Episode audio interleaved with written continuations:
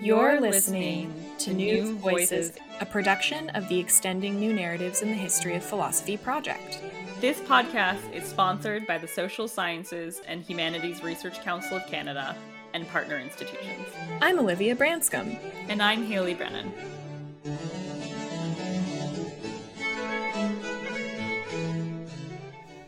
In this episode, I talk with Chike Jeffers, Associate Professor at Dalhousie University and Canada Research Chair in Africana Philosophy.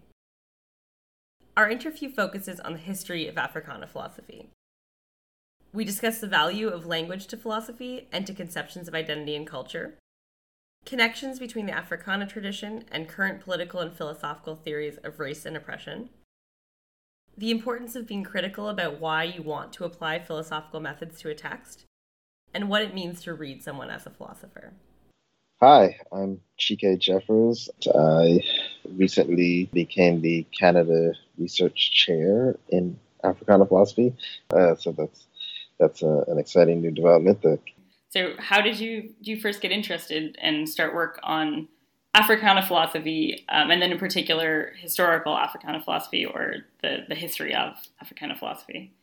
I think that's something that is somewhat unique about my path, or actually, I, I, don't, I wouldn't call this unique, but I would say that generationally, um, there's likely a difference here mm-hmm. in terms of um, when I think of previous uh, generations of uh, professional philosophers who do Africana philosophy. I think that often they were trained in the sort of standard Western tradition and uh, decided to forge the path, you know, uh, decided to break the ground uh, in terms of applying the tools of philosophy to the issues and experiences of uh, the people of the black world uh, and or the thoughts of people in the history of africana thought mm-hmm.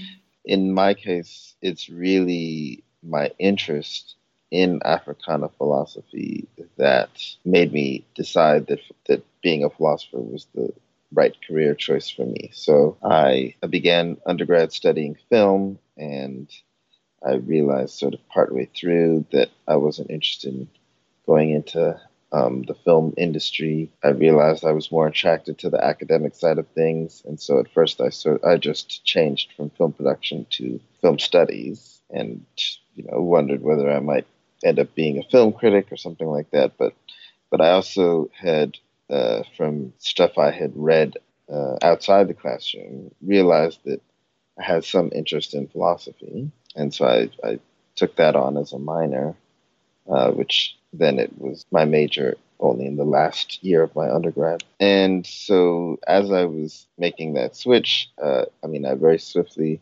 found out that philosophy was interesting to me. I think that it was sort of, you know, clear to me early on. Well, actually, I don't know that I thought had the thought this is the kind of thing I'd like to do. Mm-hmm. I mean, I would have had a thought something like, you know, this is really interesting to me and I feel good at it. Yeah. Right. And so a story that I have, I think probably told before, I think eventually uh, people, you know, finding interviews with me will, uh, will start to get sick of the story. But, uh, but I, yeah, in my third year of undergrad, I did two things. I mean, in my um, school's bookstore, my university's bookstore, um, I found George Yancy's book, African American Philosophers 17 Conversations, a book of interviews uh, with African American professional philosophers. Um, and also, I took a course on African philosophy, and the, the professor teaching that course at York University, where I did my undergrad in Toronto, it was Professor Esteve Morera, who was not himself a researcher in African philosophy, but you know had read enough that he felt able to you know offer this course at the undergraduate level, right? And mm-hmm. really, those two things made me realize that philosophy was more than just fun and more than just I like this and I'm good at it, but you know, uh, oh, actually, probably what I want to do with my life. And so, in that sense, it's actually exposure to Africana philosophy and exposure to role models. Uh, you know, in the case of the various philosophers interviewed in, in Yancy's book. It's really that exposure that that led me into the profession, right? And I and so as I was suggesting, I think that that's you know a, a sort of a, a nice generational thing that you know that, that there's enough uh, people out there doing the work that even in the I guess it would be early to mid 2000s that would be when I you know made the decision to go into philosophy as a career there was enough work in Africana philosophy that it would that it was you know not only something that enticed me but that really it was the reason. It was the thing that made as I said, philosophy seem like more than just something interesting, but rather something through which I could you know make a useful contribution mm-hmm. to my community and and I think the the interest in things historical sort of came naturally to me um, you know I think that I sort of took for granted as soon as I started to have an interest in philosophy that part of doing philosophy well is engaging with the history of philosophy. But certainly it's the case that eventually I would think about this kind of thing a lot more explicitly. I think, you know, yeah, even as a graduate student, I'm not sure. Well, what I would say is that by the time I was doing my dissertation, I knew that I wanted to be able to offer what to me, you know, are the two sides of the coin or two halves of the something, the whole. I'm not sure what metaphor I'm going for, but you know, uh, the, the way.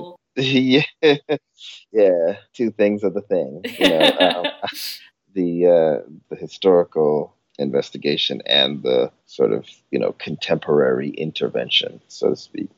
And so, you know, basically the way that that my dissertation worked, I had three more historical chapters. The first of which was on actually started with a German philosopher, um, Johann Gottfried Herder, who I found to be sort of important for the tradition that I then traced through Africana philosophy. But the first chapter looked at Herder, and it also looked at the 19th century Africana philosopher Edward Blyden. The second chapter looked at W.E.B. Du Bois, and the third chapter looked at uh, Leopold Senghor and so that was sort of the more historical part. And then and what i was looking at in them is the ways in which the figures in africana philosophy the way that they put forward what i was calling the black gift thesis which i describe as a combination of cultural nationalism and cosmopolitanism and understanding the idea of cultural nationalism as you know, the idea of preserving and cultivating, you know, a people's distinctive culture, and then understanding cosmopolitanism, especially of the cultural variety, of the idea that we should be engaging with others, learning from others, mixing cultures, uh, and so on. The idea of the Black Gift thesis is, is that we preserve and maintain our culture not just for our own sake, but precisely because doing so allows us to contribute to a sort of global exchange in which we all enrich each other. And so there's sort of both the cultural nationalism and the cosmopolitanism there, and and and so so Herder is in there because I think he does prefigure that.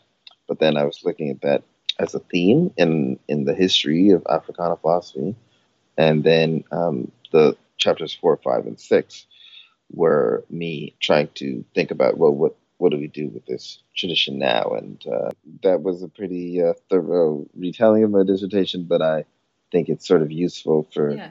for showing what I was hoping to be from the beginning. That I was always hoping to be someone who was engaging in contemporary debates, but I was always also hoping to be someone who was doing useful work unearthing um, a tradition, exploring, you know, the tradition and, and, and trying to, you know, to understand what these thinkers of the past really were trying to say.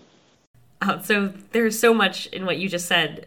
One thread I would love to pick up on, um, something I was thinking about both as you were talking and as I was reading your work, uh, is just how to balance or reconcile reading historical texts, especially Africana historical texts, mm-hmm. for what is valuable and applicable and informative and, and expansive on our contemporary Western political theories and philosophies, mm-hmm. while also keeping an eye to recognizing and understanding those elements that are interesting and valuable insofar as they are different uh, and can't be captured by Western philosophical debates or concepts. Mm.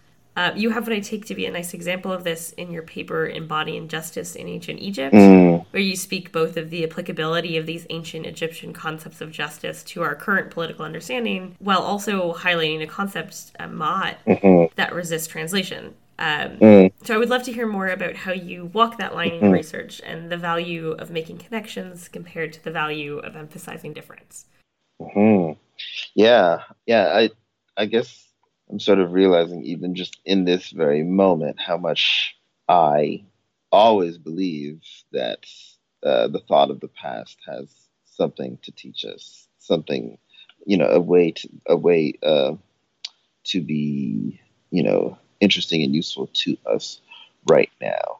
Um, and and and so there's maybe a sort of optimism involved in that, but um, as I'm reflecting on it, you know, and I and I want to move toward talking about uh, the example that you gave with the the ancient Egyptian paper.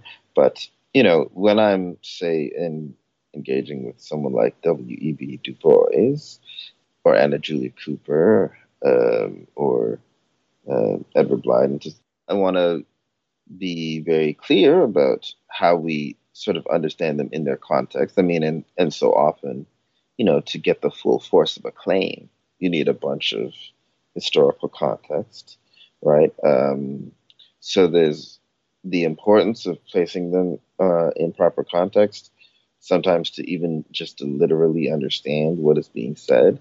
And at the same time, when when you're talking about these figures, even when you're, you know, going all the way back to the 19th century and the three examples that I just used, I mean, all of them lived into the 20th century, but they all also wrote in the uh, in the 19th century.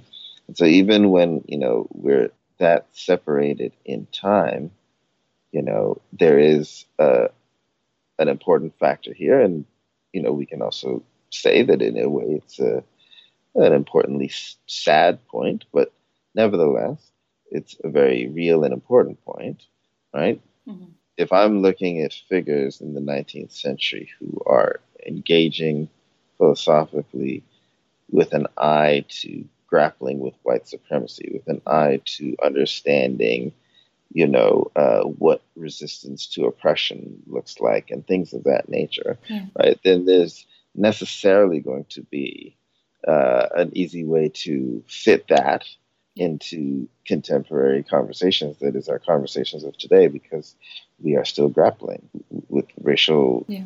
inequality disadvantage oppression and so on right and so so there's a way in which I, when i'm looking at the africana tradition then when i'm looking at that which is modern you know in the sense of being like the stuff especially from let's say the the 18th century on i mean um, Quobna Oto- Ottobah Cugoano is a figure that I've written on, who is from the 18th century and is a and is one of my fa- favorite philosophers. I really would say, you know, and and yeah. So again, very very separated in time from him. You know, he's he's publishing a book in 1787. You know, and so we're uh, I guess uh, you know headed in the direction of whatever 250 years from then. So yeah, there's this you know interesting and uh, again, you know, in, in, in a certain sense, very sad, but nevertheless very important way Mhm. in which, you know, um, by engaging with these figures who were trying to um, grapple with the meaning of race and racism, it is not that hard for me then to see them as part of a conversation that we're continuing uh, to have today. Now, at the same time, it is, of course, also the case that, you know, that my interest goes way back and in terms of you know, uh, Africana philosophy as a written enterprise, then yeah, ancient ancient Egyptian thought is uh, is very important to me and something that I have lots of interest in.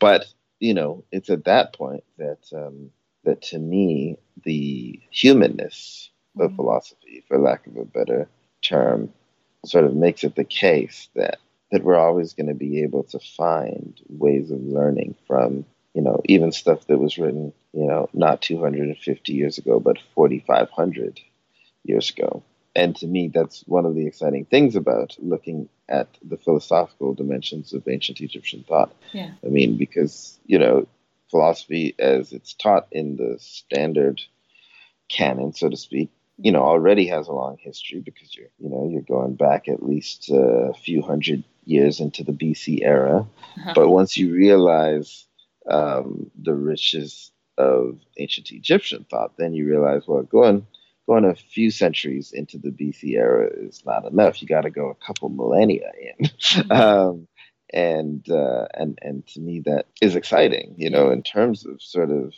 appreciating the span of of human thought. And as you say in the in, in that article of mine, embodying justice in ancient Egypt, the tale of the eloquent peasant is a classic of political philosophy.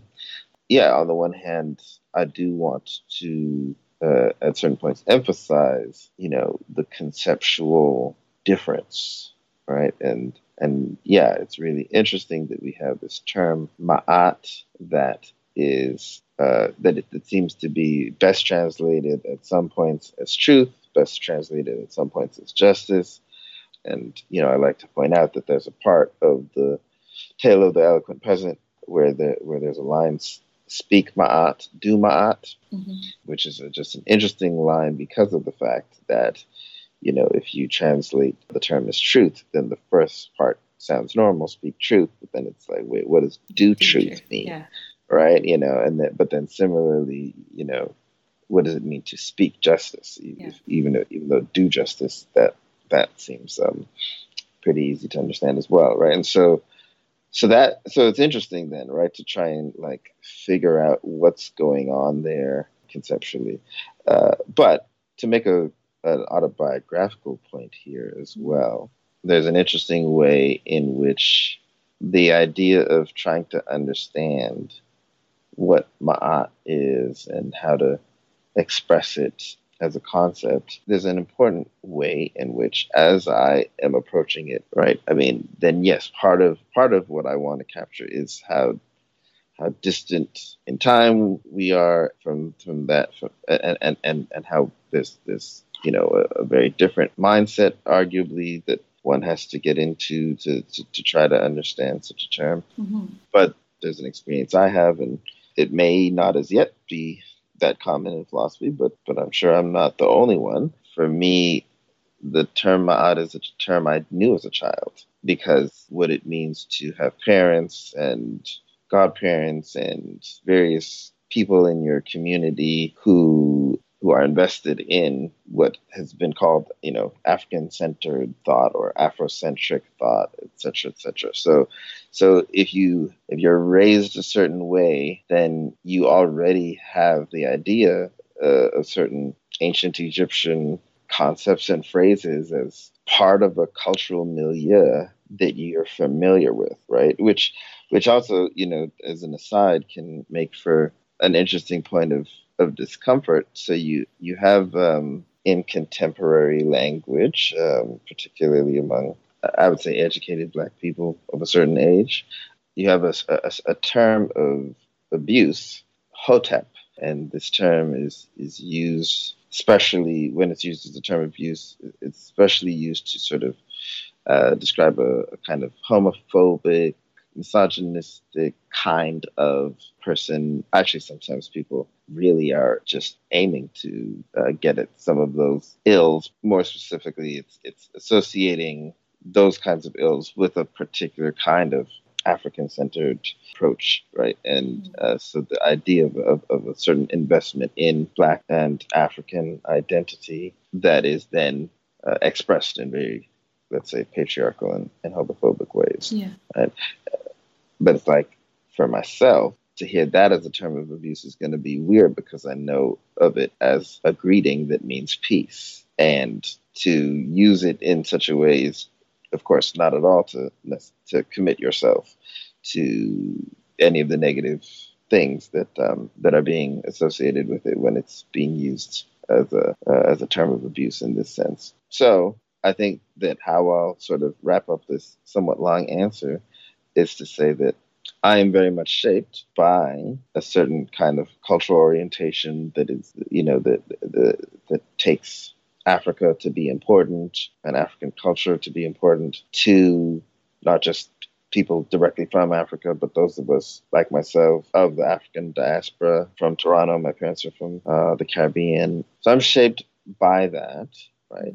And it's true. The truth behind the use of the of Hotep as a term of abuse is that uh, is that of course there are ways of trying to center Africa uh, or or be invested in a certain kind of um, black identity that that will come along with um, very problematic ways of thinking. But then, important to what I would be trying to do as a scholar is grasp, hold on to, explore, preserve, and cultivate what uh, is useful within this kind of worldview that would have shaped shaped my upbringing and defend the idea that uh, that one can have a, a Pan Africanist outlook that does not require these pitfalls, yeah. so to speak. Yeah. Oh no, that's I, I love that answer because I think I mean one thing that I wanted to to talk to you about mm-hmm. was the emphasis that you've put in in various works on the importance of using African language and African philosophy, mm-hmm. and you know, the importance of the oral tradition. Um, and, mm-hmm. and I just I think that when I had this, you know, in my notes, I was thinking that this would be the kind of question I would ask, talking specifically about like the the kind of historical, non-translatable mm-hmm. ideas from Africana philosophy. I mean, from what you've been saying, it's so clearly so you know intricately tied into that. Yeah. Just even this emphasis on particular words and mm-hmm. language can have mm-hmm. such a mm-hmm. big impact on identity and the way that we think about identities. Absolutely. I would love to to hear more about, in, in particular, language, the importance of language in your work.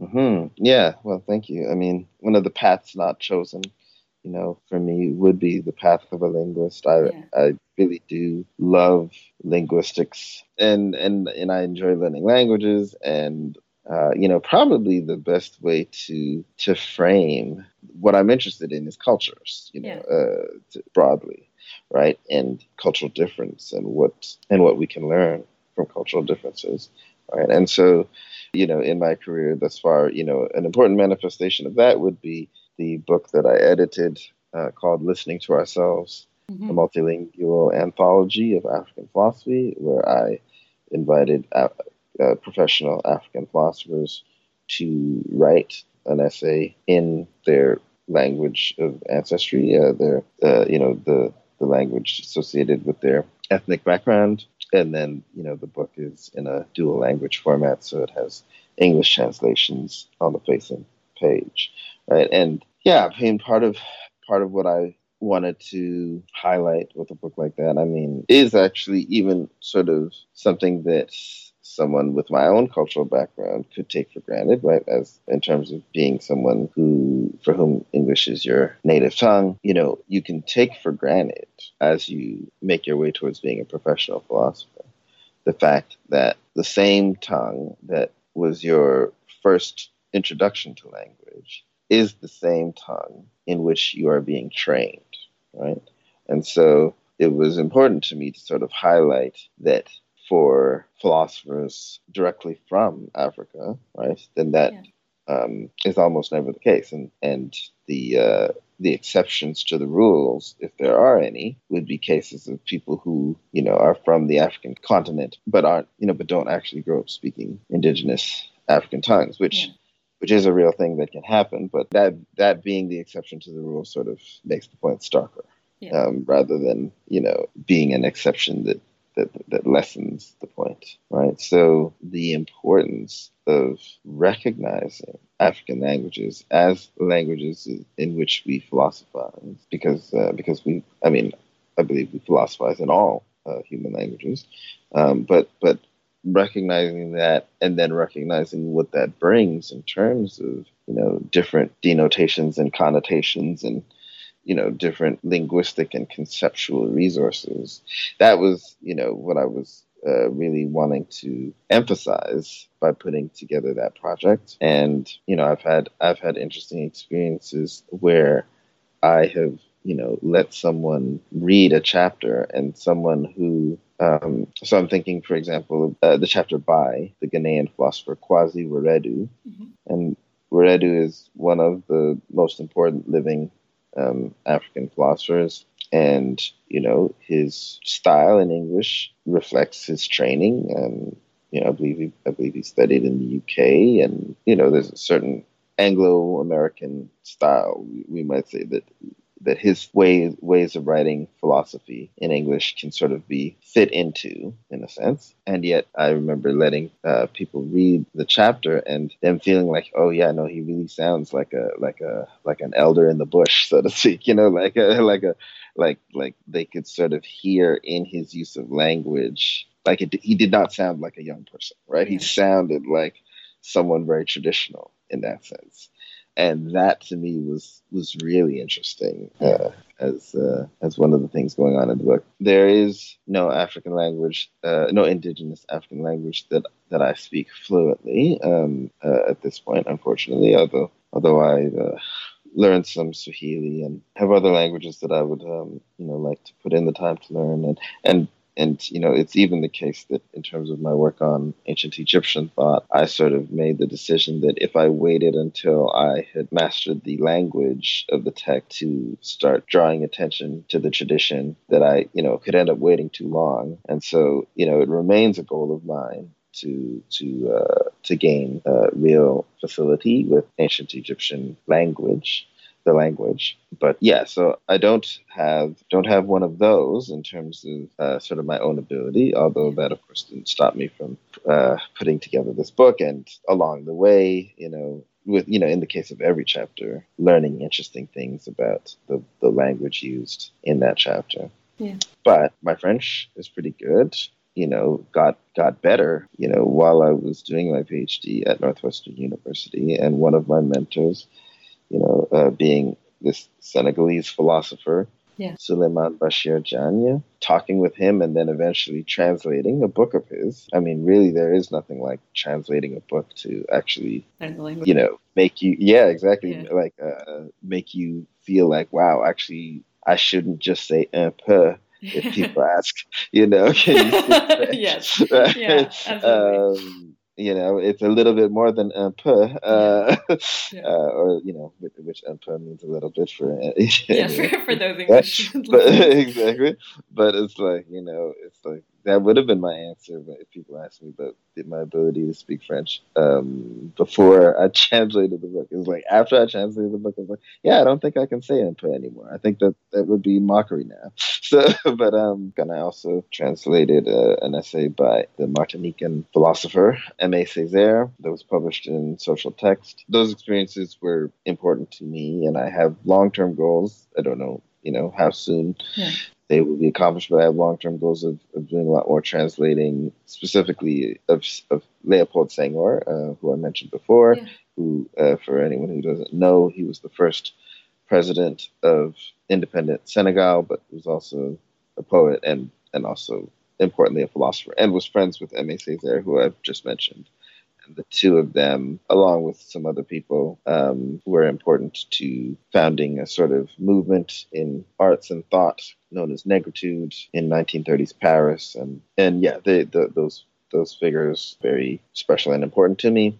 And part of the point that I'm making here is that if someone is interested in Africana philosophy, then uh, putting in some work you know, to at least have French and not just English, I think is greatly beneficial, hugely important. Maybe is if I if I wanted to sort of you know take it a step further uh, because you know because of the ways that colonization worked right? You know to have english and french as uh, languages that you can read in really just yeah it opens up so much to you. And and it, it remains the case that there are a number of important works of african philosophy that have not been translated into english eh, but were written in french right? Uh, and so, so that's another way that language is important to me. I'm glad that uh, that I, you know, that I have French and that I have been able to to make use of it to also even, you know, spread the work of my mentor, whose book that I translated is in fact on Senghor.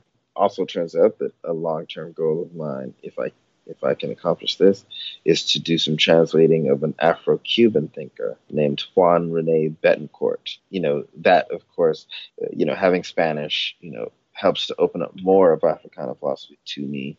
And of course, it should be obvious that, that having Portuguese would, would also do so because of the importance of the Afro Brazilian uh, tradition. You know, I'd like to even have Dutch. So, you know, th- these are some of the European languages that are uh, uh, important to me uh, in terms of trying to be able to really experience the diversity of Africana philosophy as a, a very multilingual uh, field of discourse. Yeah, yeah. I mean, all these languages you reference really highlight a you emphasize here, and I've been listening to your Africana podcast series on the history of philosophy without any gaps, mm-hmm. uh, which I highly recommend any listeners who haven't checked it out. Thank you. Uh, but you show there as well just the the expansive reach of Africana philosophy, both both in Africa and in the African diaspora. Yes, yeah. But before we discuss that, um, you mentioned learning French as important advice you have for people looking to do research on Africana philosophy. I would love to hear about what other advice you have for these researchers. Mm-hmm. So uh, I think that you know if I'm advising someone who is looking to specialize in Africana philosophy one thing I would want to sort of encourage them to be prepared for is that you know is that they they may feel like they have to do so much outside work because of the fact that you know depending on where they are they still may very likely be exposed to little of this in their own coursework. That first of all is uh, you know, I would say happily less and less the case. And I would encourage not sort of thinking that, well, this is, you know, this is such a huge burden because, you know, I can't just focus on the Africana stuff, you know, and I'm being taught uh, all this you know mainstream Western canon stuff. I would uh, I would sort of discourage thinking of that as such as such a bad thing because I would I would encourage treating the education one receives in the standard canon as relevant and helpful. Yeah. For how one is going to approach one's work on Africana philosophy. And I don't say that to suggest that, you know, I, I, certainly don't want to suggest that that one allows oneself to think of you know the the uh, the standard canon as the real stuff. And then and then you know here's the the fun application to africana. No you know that definitely wouldn't be the way that i would encourage thinking about it. But that being said when you have a situation where there's a long history of people treating this stuff as philosophy right? Mm-hmm. and and therefore sort of offering a range of ways to approach that material being exposed to how you know professional philosophers have you know approached the the standard figures of the canon is helpful to thinking about how you will you know approach figures. Let's let's just take the figures that that I've mentioned thus far. People like Du Bois Senghor uh, Cooper so if you are going to be studying these people and you're going to be doing it in philosophy, why? What is it that you think that philosophy as a field with certain standardized approaches and a, uh, you know a set of figures that have, have shaped the conversation that professional philosophers tend to have what is it about that disciplinary formation that you find useful for approaching these figures because because you know i do think that that's an important question to ask. I mean when we talk about diversifying the canon in philosophy uh, we have a focus understandably on how philosophy is poorer is disadvantaged in a way by being narrow. And you know we have a focus on how we enrich philosophy by bringing uh, these you know marginalized or non-Western traditions, and that's that's appropriate. But but uh, just just as we can talk about how philosophy is enriched by looking at these figures, texts, and traditions, I think we actually do have to ask how does philosophy enrich yeah. looking at those figures, texts, and traditions? Because you know the point that I made before that you you know you could be in a literary discipline or a religious studies discipline or you know depending on which figure or which tradition we're talking about there's going to be other traditions uh, in terms of talking about Africana stuff at the very least there'll be you know Africana yeah. studies departments right which which which are interdisciplinary but of course they're interdisciplinary primarily through literary sociological and historical th- these are the these are the kinds of Yeah. fields that you know that that one is most often going to be exposed to through, say, a, a Black Studies department, precisely because philosophy has not shown itself interested enough in in the past to be a sort of a common building block Yeah. of such a department. It should not be assumed that philosophy is relevant to studying these figures, texts, and traditions, since since other people are very well able to do it in other disciplines and departments, right? Yeah. And the question of why it's going to be useful to do it from the from the angle of philosophy has to be asked and has to be asked in a way that's not about just sort of accepting the fact that philosophy has a certain ring mm-hmm. of depth or or or prestige you know at, at the point where you want to you know devote your your life Yeah. to this discipline in the sense of it, making a career in it. You know you you have to ask how methods common within philosophy are useful for doing this work. Um, and that's that's why I would suggest that you know ideally if if one is um, embarking on a career within which one will end up focusing on Africana philosophy, Mhm. ideally one is being exposed from the beginning to experts in the field. So ideally you do have from even from the undergrad point of view exposure to the field, but uh, as I'm suggesting, exposure to the standard canon is, I think, important as well Yeah. for all sorts of reasons. What I've been suggesting is that even from the perspective of thinking about how you are going to usefully approach these figures, texts, and traditions, uh, you have a lot to learn, I think, in that sense, from you know what you get in your courses where you're being exposed to the six or seven early modern thinkers, or Plato and Aristotle, or Yeah. Wittgenstein or Heidegger or et cetera, et cetera, et cetera. So that's, I think, the first thing that I would say about what to value in your Yeah. education. Um, you know, and and and uh, I mean, you know, uh, from a practical perspective, you know, again, the the next thing would be to to familiarize yourself with experts in the field so that you can think about where you would like to do your graduate work, Mhm. because you know, choosing the right place, choosing an advisor who's going to really be able to support your interest in that field is important. And again, I think we are, you know, finally at a stage where you don't have to sort of just accept that maybe your advisor will know a little bit that's relevant, Yeah. but won't be an expert, and you know, you'll be, you know, innovating. I mean, of course, there's going to be all sorts of continued innovation, but but you know, we're we're we're, we're moving towards having more of a critical mass of there being actually, you know, experts that you can work with Yeah. at, at a number of important institutions. I think that that's, you know, a start to the answer to the question. I want to go back to what you said about having to evaluate whether philosophy is a good lens with which to view these texts. Yes, right. Uh, that, that was striking to me Mhm. because we were talking about this in the context of this podcast right, as Africana philosophy. Uh, and you've highlighted, and, and it seemed pretty evident to me while reading some of the authors that you mentioned, that there are philosophical themes and ideas yes, present. yeah. Uh, so I just wanted to ask you to say a bit more about that. I think there's like a range of things that I could see you meaning by that. Um, did you mean that we should evaluate whether philosophy as a discipline is the right lens to apply to these texts, or, or and this is maybe what I was thinking, whether the mechanisms of institutional and academic philosophy are, are appropriate and applicable to these texts? This ties into another question I had for you, uh, if you don't mind me hitting you with, with both of them at once, um, which is how you recommend or how you think about integrating figures in the history of Africana philosophy into courses and, and syllabi. And just to say why I see these as connected, I think because it is one project to add figures to uh, to broaden an already existing conversation. And it is another, and I think maybe even wholly different project to say that we need to reevaluate the methods and the modes in which we are thinking about these texts because our current tools of philosophical evaluation just just don't fit for whatever reason. So that's all by way saying I was wondering if you could expand on this idea of recogni- reckoning with with why philosophy is a research method, and in doing so and expanding on this, could you say a bit about syllabus construction? hmm Yeah. Um, yes, you're right that an important part of what I was saying is the question of like, you know, why why philosophy, where philosophy means a certain kind of professionalized discipline.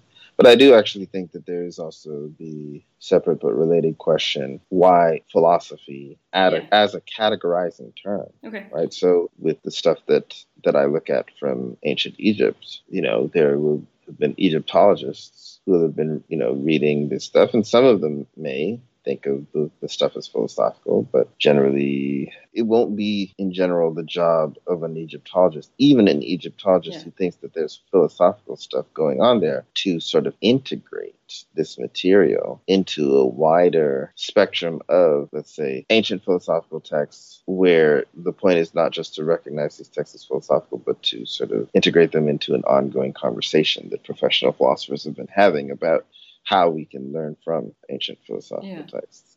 And, you know, speaking of the podcast, which I did, yeah. did want to say some more about, the very first interview episode that we have is with uh, an Egyptologist, uh, Richard Parkinson, who has generally sort of categorized the material as poetry. Okay. And there's an interesting thing that happens in the interview where he's earlier on said poetry, you know, is the way that he likes to think about it. And he's, uh, he's even sort of suggested not philosophy but then, you know, towards the end of the interview, there's a, you know, there's there's a an engagement that he and Peter Adamson, the host of the podcast, are having where where he manages to then sort of arrive at what he thinks is profoundly philosophical mm-hmm. about the text. And so I so I think that you know that, that that that's interesting. With respect to syllabi, and actually I would also say with respect to someone who is interested in making a career in Africana philosophy to to both the you know to both the tenured professor who's looking to diversify their syllabi and to the you know undergrad who's thinking maybe I might want to make a career in Africana philosophy. To both of those people, I would recommend the podcast. Uh, it is it is something that yeah. I am proud of. I mean, it is a it is a part of a much larger project that Peter Adamson is doing in terms of a global history of philosophy without any gaps so to speak. That, that that's what the project has become. He, he didn't start off thinking of it that way, but realized how important it was to branch out yeah. to certain areas that he had not initially intended to include. I mean, you know, the question of whether it was at the beginning just a Western history of philosophy, the you know, the complicating factor there is that his very expertise as a scholar yeah. is in an area that many would classify as non-Western philosophy because his area of specialty is philosophy in the Islamic world. And that was always from the beginning going to be an important part of the podcast and indeed turned out to be a very important uh, part of the podcast. But, you know, insofar as he studies philosophy in the Islamic world, uh, which importantly would inc- include not just Islamic philosophers, but medieval Jewish philosophers as well Mm-hmm. you know, that aspect of his work, you know, still was continuous with the ways in which philosophy in the Islamic world was very much stimulated with through the translation of Greek texts into Arabic, you know, made for this sort of continuous story that he was able to tell, starting with Thales, you know, in ancient Greece. Yeah. And so he's so he, but he realized that it was important to to tell the stories that don't start with Thales. Yeah. And and first branched out by having um, a series of episodes on Indian philosophy co-written with Jonardon Ganeri. And, you know, currently there is the series that he's doing with me on Africana philosophy. And, you know, coming up next after he finishes the work that he's doing with me will be a series on Chinese philosophy co-written with Karyn Lai. But having this framed the, the general project, you know, the series of episodes that he's doing with me. I mean, you know, sort of what's going on there is that I was able to chart what we cover, and then it's a collaborative work where we we co-write the scripts. You know, uh, but but it's a quite an undertaking. Yeah. And and fact that he is doing this while still currently in the Reformation, just had an episode on Martin Luther in terms of the original series that started with Thales. Mm-hmm and while he's currently also doing these episodes with me, I mean, like, yeah, no, it's sort of amazing what yeah. he is able to accomplish. It's really exciting there, too. Yeah, it is really exciting, and and and you know, and to be honest, yeah, there's there's no book that you could find yeah. That would have the range and the extent of material, yeah. right, that we've already offered in terms of uh, you know work on Africana philosophy. And I don't, you know, say that to be boastful, but just as a simple truth of what it, what it is for us to be doing this podcast yeah. and to, to be, I don't remember how many episodes we're in. I think we're in the 80s now in terms of, uh, you know, episode, you know, 80, whatever. Yeah So the uh, it's it's so it's a big undertaking, Yeah. but it's also meant to be accessible. Yeah. You know, and so this is why uh, to both the person who's thinking about doing a career and also the person who is really just interested in diversifying their syllabi. You know, this is why I think that the podcast hopefully has something to offer both of them. Yeah, I, uh, there's probably there's probably more to say, but uh, that that plugging the podcast turned out to be the majority of my answer there. So. no, I mean, and it's it's a wealth of. I, this is my turn to mix up metaphors. It's a wealth. It's resource. A wealth of resources. I don't know. It's Oh, a wealth. no, like it, it is. There's there's a, a ton there. Uh, I mean, as you mentioned, there's a num- sheer number of episodes, but they're they've been great. I've I've really really Thank enjoyed listening to them. I'm I'm. I I don't know if it's okay to turn questions back on you for for the sake of this interview, but I'm Sure. curious what would some of the episodes that have stood out to you, you know, in terms of really piquing your interest. I mean, I think that the one, the number one that, that jumped out to me was the one on Anna Julia Cooper because Right. I because I hadn't heard of her before and just like to my detriment. But yeah, that episode I think made her and her philosophy sound sound so rich, and it, Mhm. it really resonated. Yeah, I, and she is a very a very rich thinker, you know, and uh, there was there was the question, you know, of how much how much could be packed into that episode. I you know, I mean, because she is, you know, she's she's definitely up there in terms of uh, among my favorite thinkers. And you know, what sort of naturally happened there is that even though there is like she lived a really long time, she Yeah. lived um, like like I always talk about how long Du Bois lived, and yet she was born before Du Bois and died after him. So if, yeah, if I'm Yeah. remembering, no, I was yeah, I was struck by that too. yeah, yeah, she's she's she lived a long time. Now she it, it is different. She's she's not the same as Du Bois in terms of how much of her time she spent writing.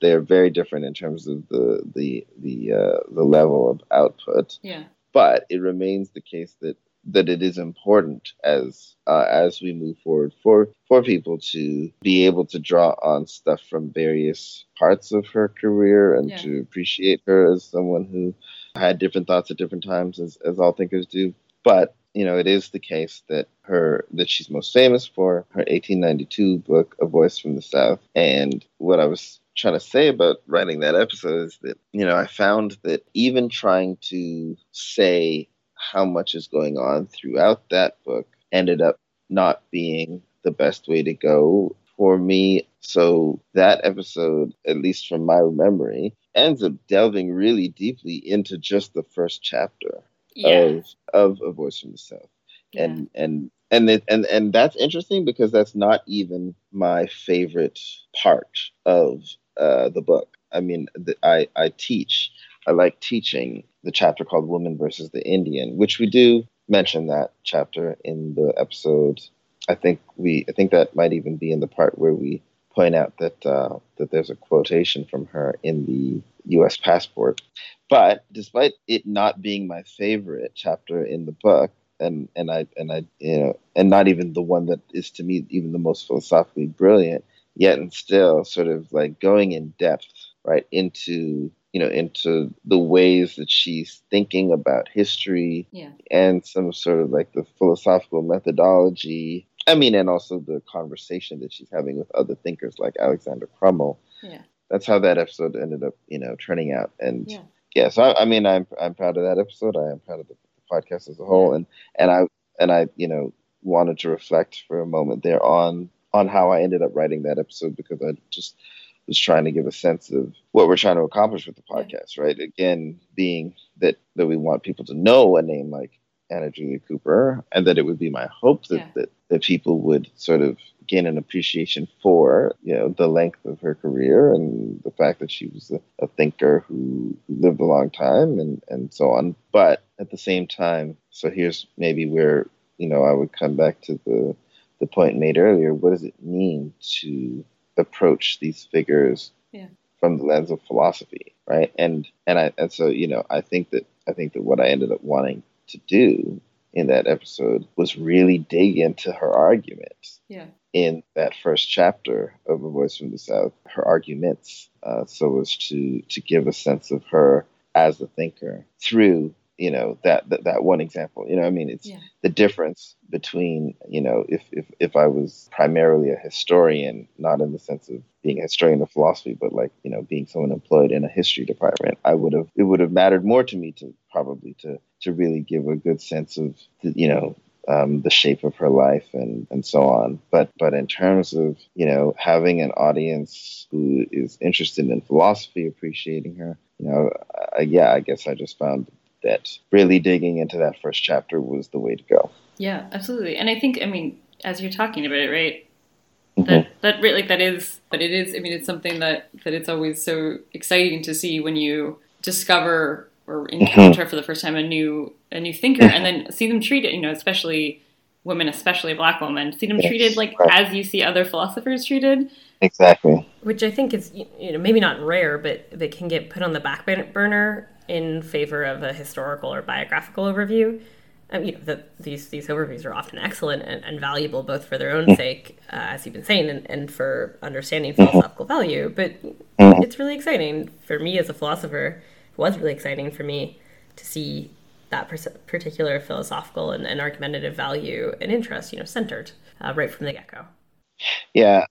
Something that I'll you know throw in here is that I did a conference presentation once that was called Anna Julia Cooper's A Voice from the South: Five Interpretive Challenges, something like that. In any case, I, I um, it was it was a paper in which I was puzzling over Mhm. various aspects of, of, of her thought in A Voice from the South. And it was interesting, you know, I sort of I really felt it important at the beginning of the paper to say that that I take it for granted at this point, Mhm. right? That you know, you've got your your on liberty, you've got your genealogy of morals, you've got your phenomenology of spirit, and you've got your voice from the South. Like Yeah. these are some of the major philosophical texts of the 19th century. And so I, you know, I'm at the point where I take for granted that she's an important thinker. And so when I do something like say, well, well, you know, I don't understand how, you know, how she's saying this here and that there, right? I take it for granted that that's what you do when you sort of take someone to be like an important thinker because because that's what people do with Mill, Nietzsche, and Hegel to, Yeah. you know, the examples that I just used there. I mean, and it was interesting because I did feel like in the discussion there were times that people were reacting to me as if I was trying to just tear her down, Yeah. you know, and it and it made me think of that difficulty of us getting to the point of like Yeah.